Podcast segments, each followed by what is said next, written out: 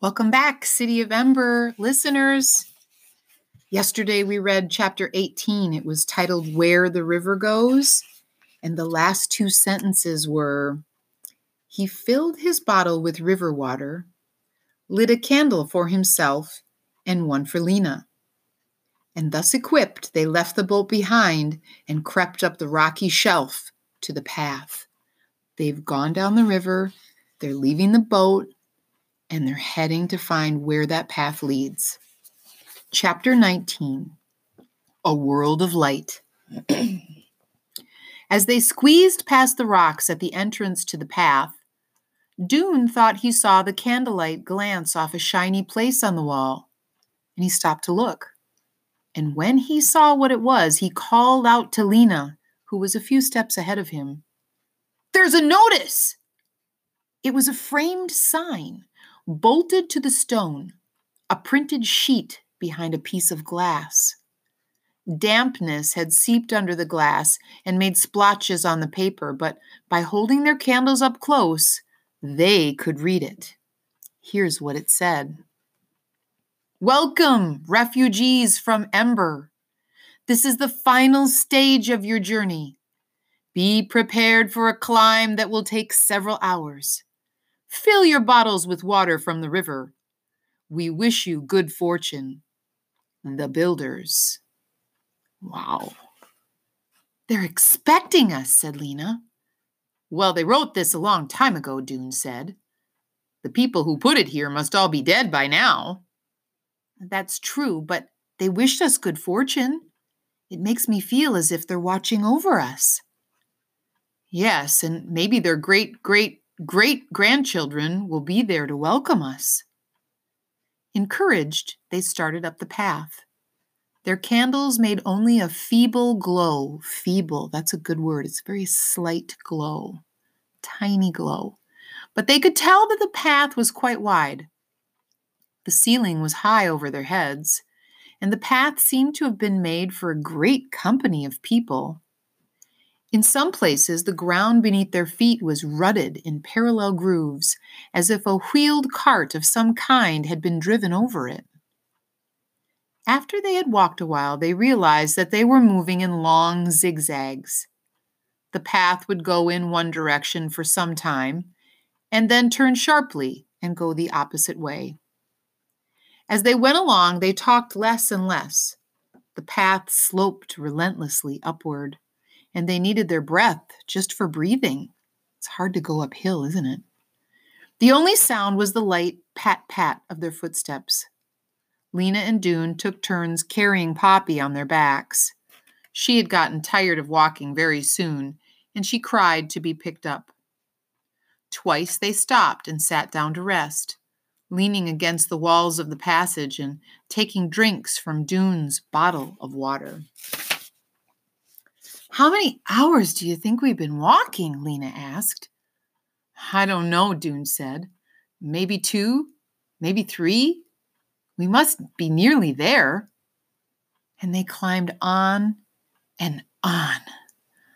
Oh, their first candles had long ago burned down to the last inch, as had their second candles. Finally, when their third ones were almost halfway gone, Lena began to notice that the air smelled different. The cold, sharp edged rock smell of the tunnel was changing to something softer, a strange, lovely smell. As they rounded a corner, a gust of this soft air swept past them, and their candles went out.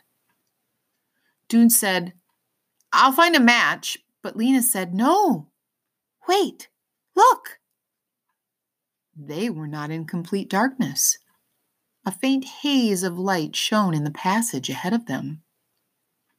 It's the lights of the city, breathed Lena. Lena set Poppy down. Quick, Poppy, she said, and Poppy began to trot, keeping close at Lena's heels. The strange, lovely smell in the air grew stronger. The passage came to an end a few yards farther along, and before them was an opening like a great empty doorway.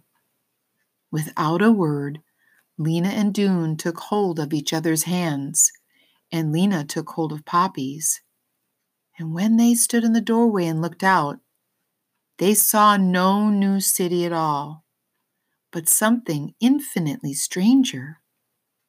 It was a land vast and spacious beyond any of their dreams, filled with air that seemed to move and light by a shining silver circle hanging in an immense black sky.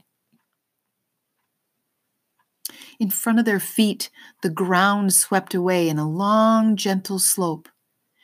It was not bare stone as in Ember. Something soft covered it, like silvery hair as high as their knees. Down the slope was a tumble of dark, rounded shapes, and then another slope rose beyond that.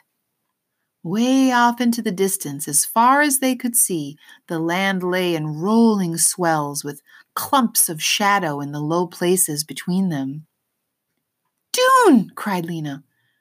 More lights! She pointed at the sky. He looked up and saw them hundreds and hundreds of tiny flecks of light strewn like spilled salt across the blackness. Oh, he whispered. There was nothing else to say. The beauty of these lights made his breath stop in his throat. They took a few steps forward. Doon bent down to feel the strands that grew out of the ground, almost higher than Poppy's head. They were cool and smooth and soft, and there was dampness on them. Breathe, said Lena. She opened her mouth and took in a long breath of air. Doon did the same. It's sweet, he said. It's so full of smells. And they held their hands out to feel the long stems as they waded slowly through them. The air moved against their faces and in their hair. You hear those sounds? said Doon. A high, thin chirruping sound came from somewhere nearby. It was repeated over and over, like a question. Yes, said Lena. What could it be? Something alive, I think. Maybe some kind of a bug. A bug that sings? Lena turned to Doon. Her face was shadowy in the silver light. It's so strange here, Doon, and so huge. But I'm not afraid. No, I- am not either. It feels like a dream. A dream, yes. Maybe that's why it feels familiar. I might have dreamed about this place. They walked until they came to where the dark shapes billowed up from the ground. These were plants, they discovered, taller than they were, with stems as hard and thick as the walls of houses, and leaves that spread out over their heads. On the slope beside these plants, they sat down. Do you think there is a city here somewhere? Lena asked. Or any people at all? Mm, I don't see any lights, Doon said, even far off. But with this silver lamp in the sky, maybe they don't need lights. I wonder, listeners, if you know what that silver lamp in the sky, can you make an inference as to what that is? when it's nighttime? Is there a circular silver lamp in our sky on some nights? It's called the moon, right? Doon shook his head doubtfully. People would need more light than this, he said. How could you see well enough to work? How could you grow your food? It's a beautiful light, but it's not bright enough to live by. Then what shall we do if there's no city and no people? I don't know. I don't know. Doon didn't feel like thinking. He was tired of figuring things out. He wanted to look at this new world and take in the scent of it and the feel of it and figure out things later. Lena felt the same way. She stopped asking questions. She drew Poppy into her lap and she gazed in silence at the glimmering landscape. After a while, she became aware that something strange was happening. Surely, when she had first sat down, that silver circle was just above the highest branch of the tall plant. But now the branch cut across it, and as she watched, the circle sank very slowly down until it was hidden, except for a gleam of brightness behind the leaves. It's moving, she said to Doon. Yes. And we know, listeners, that yes, as we sleep, that moon does appear to move, but it's really our earth that's moving, isn't it? A little later, it seemed to her that her eyes were blurring. There was a fuzziness in the sky, especially around the edges. It took a while for her to realize what was making the fuzziness. Light, she said. I see it, said Doon. It's getting brighter. Think about when the moon goes down and when nighttime is done. Listeners, what happens? You're right, the sun rises. The edge of the sky turned gray, and then pale orange, and then a deep fiery crimson. Think about the color, bright colors of a sunrise. The land stood out against it, a long black rolling line. One spot along this line grew so bright they could hardly look at it. So bright it seemed to take a bite out of the land. The sunlight is bright, isn't it? It rose higher and higher until they could see that it was a fiery circle, first deep orange and then yellow, and too bright to look at any longer. The color seeped out of the sky and washed over the land. Light sparkled on the soft hair of the hills and shone through the lacy leaves as every shade of green sprang to life around them. They've never seen sunlight.